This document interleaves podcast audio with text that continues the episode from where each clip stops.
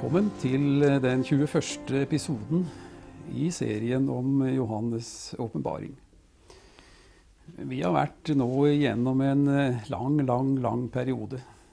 Vi har vel sagt at 14 av disse kapitlene i Johannes' åpenbaring omhandler syv år, disse syv forferdelig vanskelige årene. Men så, i det 20.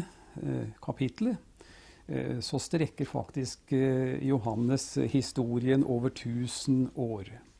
Og dette tusenårige fredsriket kan du lese om i, i mange av de gammeltestamentlige eh, profetiene. Og det er antyda mange steder at nettopp et tusenårig fredsrike kommer på plass etter trengselstida. Eh, her må vi også se litt på det at når mennesket gjennom mange tidsperioder, eh, seks tidsperioder, har fått prøve seg opp igjennom og mislykkes hver gang, så setter eh, Gud Fader inn sin sønn som en fredsfyrste, som det står i Jesaja 9, 6. Han kommer som fredsfyrste. Og her ser vi at dette tusenårige riket blir noe langt annet enn om et menneske skal styre og regjere. Men vi skal skynde oss litt videre. Eh, vi skal lese om den nye himmel og den nye jord, som jo kapittel 21 sier noe om. Og jeg leser. Og jeg så en ny himmel og en ny jord, for den første himmel og den første jord var veket bort, og havet er ikke mer. Og jeg så den hellige by, det nye Jerusalem, stige ned ut av himmelen fra Gud, gjort i stand som en brud som er prydet for sin brudgom. For tronen hørte jeg en høy røst som sa, Se, Guds bolig er hos menneskene. Han skal bo hos dem, og de skal være hans folk. Og Gud selv skal være hos dem og være deres Gud. Han skal tørke bort hver tåre fra deres øyne, står det. Og døden skal ikke være mer. Dette snakka vi om sist.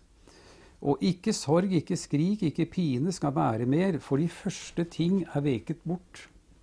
Og han som satt på tronen sa, se, jeg gjør alle ting nye. Og han sier til meg, skriv, for disse ordene er troverdige og sanne. Så sa han til meg, det er skjedd. Jeg er alfa og omega, begynnelsen og enden. Jeg vil gi den tørste å drikke av livets vannkilde for intet. Den som seirer, skal arve alle ting. Jeg vil være hans Gud, og han skal være min sønn. Men de feige og vantro og vanhellige og morderne og horkarene og trollmennene og avgudsdyrkerne og alle løgnere, deres del skal være i sjøen som brenner med ild og svovel. Det er den annen død. Og en av de sju englene som hadde de sju skålene fylt av de sju siste plagene, kom bort til meg og talte med meg, sier Johannes. Og han sa, Kom, jeg vil vise deg bruden, lammets hustru. Og han førte meg i ånden opp på et stort, høyt fjell, og han viste meg den hellige by eh, Jerusalem som kom ned fra himmelen, fra Gud. Den hadde Guds herlighet. Den strålte som det mest kostbare edelsten, som krystallklar jaspis. Den hadde en stor og høy mur med tolv porter. Ved portene var det tolv engler. Der var skrevet navnet, navnene på Israels barns tolv stammer. Mot øst var det tre porter, mot nord tre porter, mot sør tre porter, og mot vest tre porter. Og byens mur hadde tolv grunnsteiner, og på dem navnene på lammets tolv apostler. Han som talte med meg, hadde en målestav av gull for at han skulle måle byen og dens porter og dens mur. Byen ligger i en firkant. Lengden er så stor som bredden. Han som målte byen med målestaven, eh, målte 12 000 stadier. Lengden og bredden og høyden av den er like. Og han målte muren 144 alen etter menneskemål som også er englemål. Muren, står det, er bygd av jaspis, og byen var av rent gull, lik klart glass. Grunnstenene i byens mur var prydet med alle slags kostbare edelstener. Den første grunnsteinen var jaspis, den andre safir, den tredje kalkedon, den fjerde smaragd, den femte sardonyx, den sjette sarder, den sjuende krysolitt, den åttende beryll, den niende topas, den tiende krysopras, den ellevte hyasint, den tolvte ametyst. De tolv portene var tolv perler. Hver av perlen, eh, portene var én en eneste perle, og byens gate var rent gull som gjennomsiktig glass. Noe tempel så jeg ikke i byen, sier Johannes, for dens tempel er Gud Herren, den allmektige og lammet. Byen trenger ikke lys fra solen eller månen, for Guds herlighet opplyser byen, og lammets er dens lys. Folkeslagene skal vandre i byens lys, og kongene på jorden bærer sin herlighet inn i dem. Dens porter skal aldri stenges om dagen, for natt skal ikke være der. Så står det videre de skal, eh, de skal bære folkeslagenes herlighet og ære inn i den. Og ikke noe urent skal komme inn i byen, og ingen som farer med styggedom og løgn, men bare de som er innskrevet i livets bok hos lammet. Et veldig kapittel som omhandler da tiden etter dommen for den store hvite trone. Vi skal rekapitulere veldig lite, men igjen så vil jeg si at vi har vært igjennom nå alle syv tidsperiodene fra skapelsen.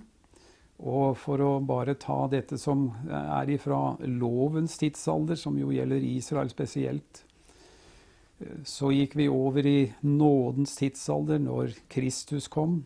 Og så kommer det den lille syvårige perioden, eh, som jo er trengselstida, som vi har lest om her. Og så kommer den til tusenårige fredsriket, så er det da denne dommen for den store, hvite trone. Og så begynner eh, Johannes her å fortelle om hva som skal skje etter dette. Når alt dette jordiske, alt dette som vedrører fallets eh, tidsperiode, kan vi vel kalle det, når dette er over, så skal Herren på nytt eh, reetablere sin skapning. Både det menneskelige og kosmos der ute. For han sier da jeg fikk se en ny, eller jeg så en ny himmel og en ny jord. Her er det litt forskjellige oppfatninger om dette gjelder at uh, denne gamle jorda blei fullstendig fjerna. Eh, det er ting som tyder på at han fornyer jorda helt igjennom. Det blir ingen, ingenting igjen på en måte av Eh, fallets natur, eh, forstå meg rett nå, i, i, jorda. Altså naturen ble lagt under forbannelse den gangen som Adam og Eva eh, syndet, som vi sa, eller falt i, i, i Edens hage. Så all forbannelse er tatt bort. Og eh, den første himmel og den første jord, da, så, det, så, så, så himmelen også, eh, det er eh, faktisk to veldig viktige vitenskapelige eh, regler. Først, den første og den andre termodynamikkens lov, som det heter. Eh, som slår fast eh, noe sånn fundamentalt som sier at alt i all energi i verden eh, som er skapt, er konstant. Du kan ikke tilføre noe, du kan ikke ta bort noe. Eh, det er den første loven som sier det. Men termodynamikkens andre lov sier at all brukbar energi er stadig avtagende. Så noe har skjedd som gjør at det, det, blir, det går fra kosmos, eller fra orden, mot kaos. Eh, det er, det er, noe vitenskapen er helt enig i, at slik er det. Og det er nettopp dette som jeg tror at det, denne gjenopprettelsen eh, til Vår Herre eh, tar tak i. ikke bare jorden og mennesket, eller skal vi først sette mennesket og jorden, men også kosmos får en helt ny start. Dette skaperverket som han hadde tiltenkt noe helt annet enn det det er blitt. Eh, det skal ikke være dødt og, og uten mening eh, og kaos. Det er ikke slik Gud er.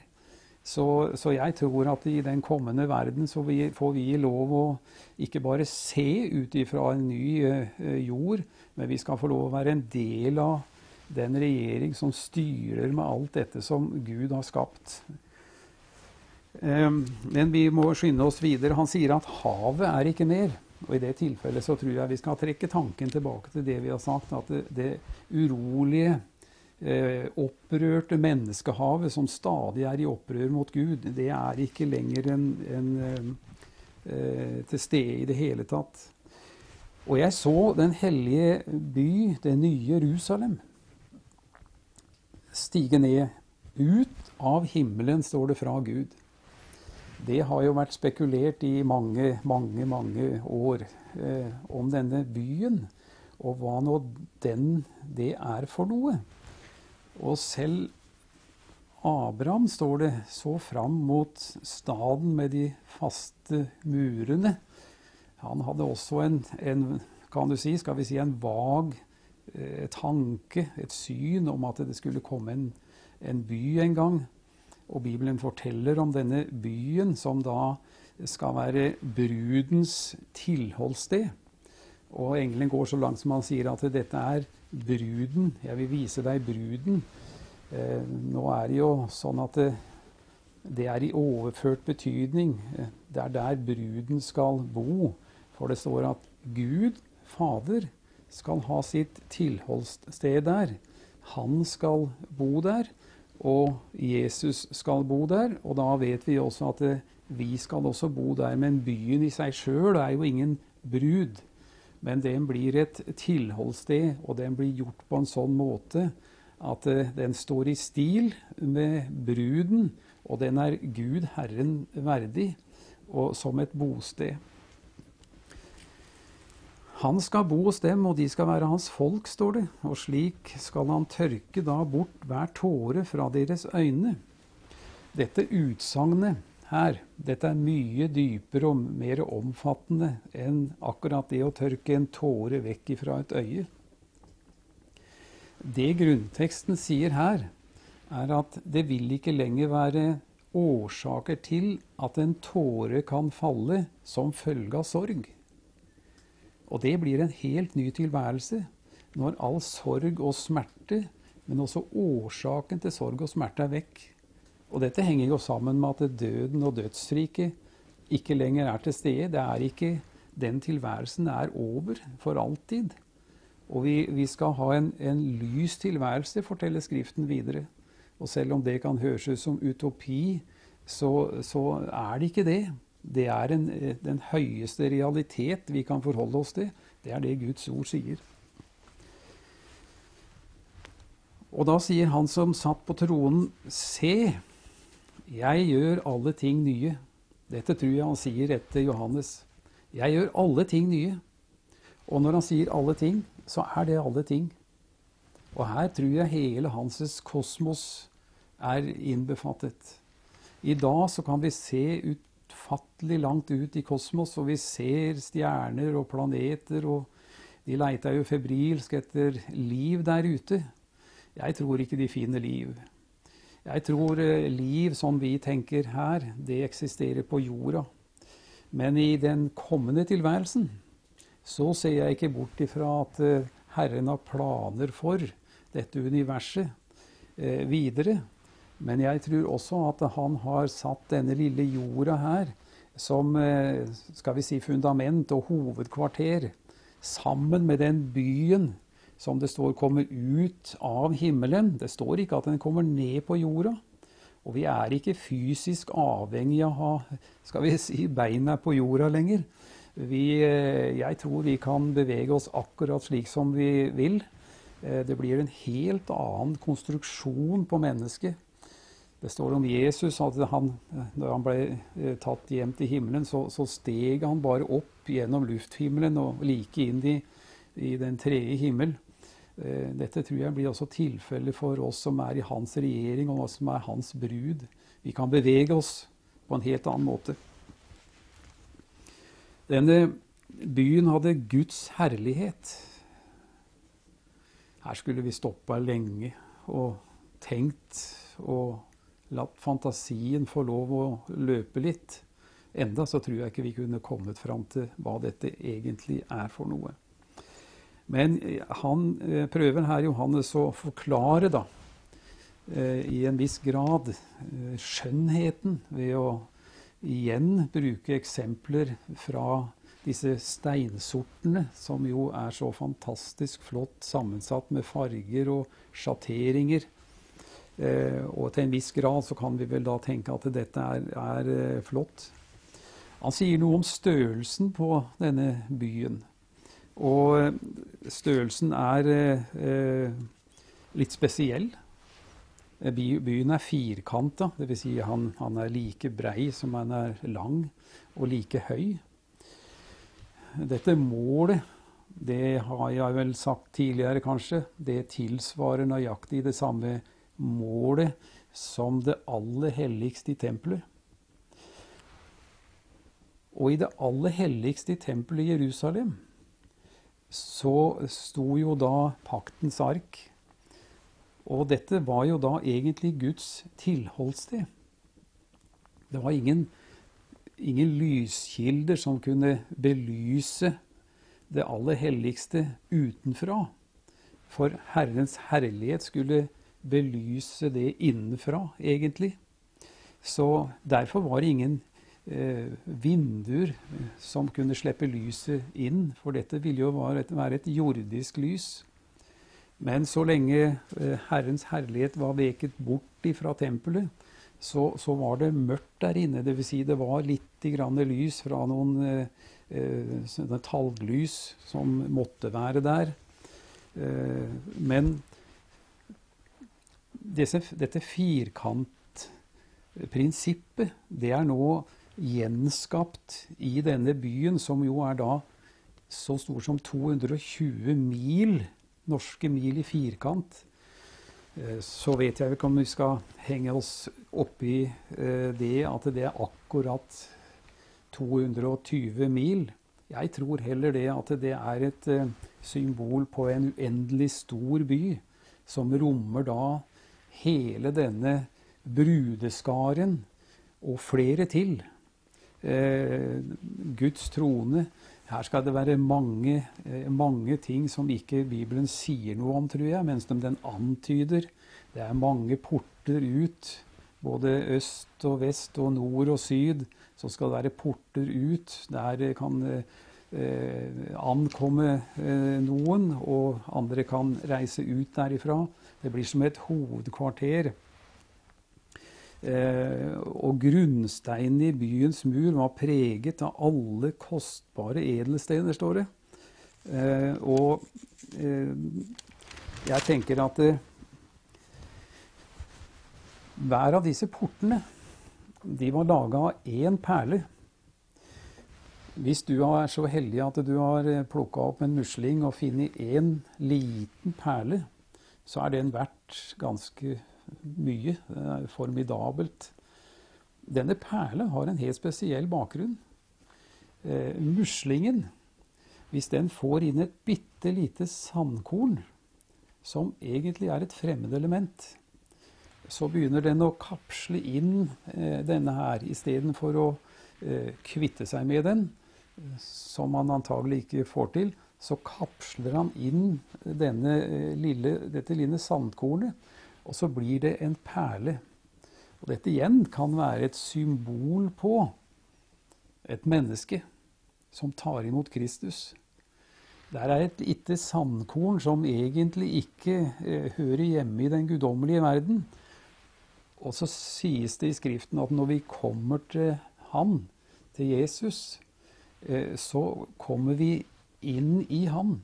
Han kler oss inne med sin rettferdighet, Slik at når Gud Fader ser oss, så ser han bare Kristi rettferdighet. Men inni der så fins det et sandkorn som først ved oppstandelsen blir fjerna. Først når bortrykkelsen er et faktum, så blir vi kvitt dette eh, syndeprinsippet, som jo da betegnes som det gamle mennesket. Det som fortsatt er der helt fram til vi står fram i, i den himmelske verden. Noe tempel så jeg ikke i byen, sier Johannes. Og jeg kan tenke meg at han eh, kanskje hadde en spesiell interesse. Han var jøde. Han hadde vokst opp med eh, dette tempelet. Eh, han var kanskje 90 år da han eh, var på Patmos. Han hadde sett dette fantastiske tempelet som var i Jerusalem. Og eh, han eh, tenkte at dette må jo da være å kunne se inn i, i himmelen og få øye på dette tempelet, men han fant ikke noe av det. Og årsaken til det er jo det at eh, i, i, Guds himmel så er jo Gud selv denne bygningen. Han er både tempelet og han er vår tilværelse, og han har bygd en ny by eh, som skal eh, eh, være bygd slik at det, vi trenger ikke inn i det aller helligste lenger, for vi er i det aller helligste der. Hele denne byen er det aller helligste, der alle som har tatt sin tilflukt til Kristus, har adgang. Det er ikke bare ypperstepresten lenger, sånn som det var her nede. Men alle har adgang som har tatt imot Jesus, og som er født på ny. Slik blir det dette tempelet som da eh, sto i Jerusalem, det blir overflødig som et slags mellomledd mellom Guds herlighet og menneskene. Byen trenger ikke lys, står det, fra solen eller månen. Det står ikke at eh, solen og månen ikke er lenger. Den tror jeg trengs for resten av verden, kan du si, eller resten av jorden. Men i denne byen så trengs det ikke lys av sol eller måne. For Gud er lys. Gud kommer til å lyse opp denne byen, og det samme med hans sønn. Og det står at folkeslagene skal vandre i byens lys. Eh, og kongene på jorden bærer sin herlighet inn i den. Eh, det vil være en tilværelse på den nye jord som eh, ikke blir det samme som her. Det blir en forherliget jord uten synd, ingenting. Men Bibelen sier at det kommer til å være fortsatt en eh, mengde folk og folkeslag og konger. Men da er det 100% rettferdighet som gjelder. Men så igjen så ser vi det at Gud har da tatt sin brud, sin sønns brud, inn i en spesiell rolle. Og det står at byen, eh, byen trenger ikke lys, men Guds herlighet skal opplyse byen. Og at folkeslagene skal vandre i byens lys. Her tror jeg det ligger eh, skjult at eh, vi som da har fått denne opphøyde posisjon sammen med Jesus, skal være folkeslagenes lys eh, både i åndelig og i menneskelig forstand. Eh, vi skal være med, som vi før har sagt, i en regjering der.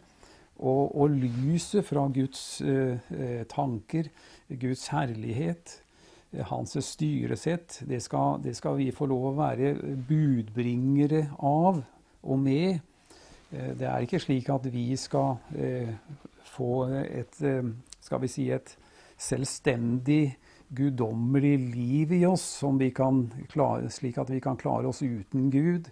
Vi er fullstendig avhengig av, av Gud fortsatt. Men ved at vi da kan formidle Guds tanker og bud og regjeringsordrer, eh, så, så, skal vi få lov å være med på det overfor en ny verden. Det står at portene skal aldri stenges om dagen. Natt skal ikke være der. Og igjen så må vi tenke på at eh, her på jorda så stenger alle regjeringskontorer når natta kommer. Og menneskene har ingen mulighet for å treffe de som tar avgjørelser på nattestid. Men i den kommende verden så er det adkomst inn til Guds trone hele tida. Og så står det da også her at uh, det står en, en beskrivelse av, av, denne byen, at det er som glass å se til. Byens gate, står det. Nå er det vel så at det er ingen gate som bare går én vei. Eh, gate er et norsk uh, uttrykk. På grunnteksten så står det heller at det er en mengde gater. Og at det i, i, denne byen er et stort torv, et samlingssted, der alle gater går inn mot. Og så kan vi vel fantasere litt og tenke at kanskje det er der som Guds Guds trone, skal vi kalle det det, står. Slik at ut fra denne tronen så går det gater av gull i alle retninger.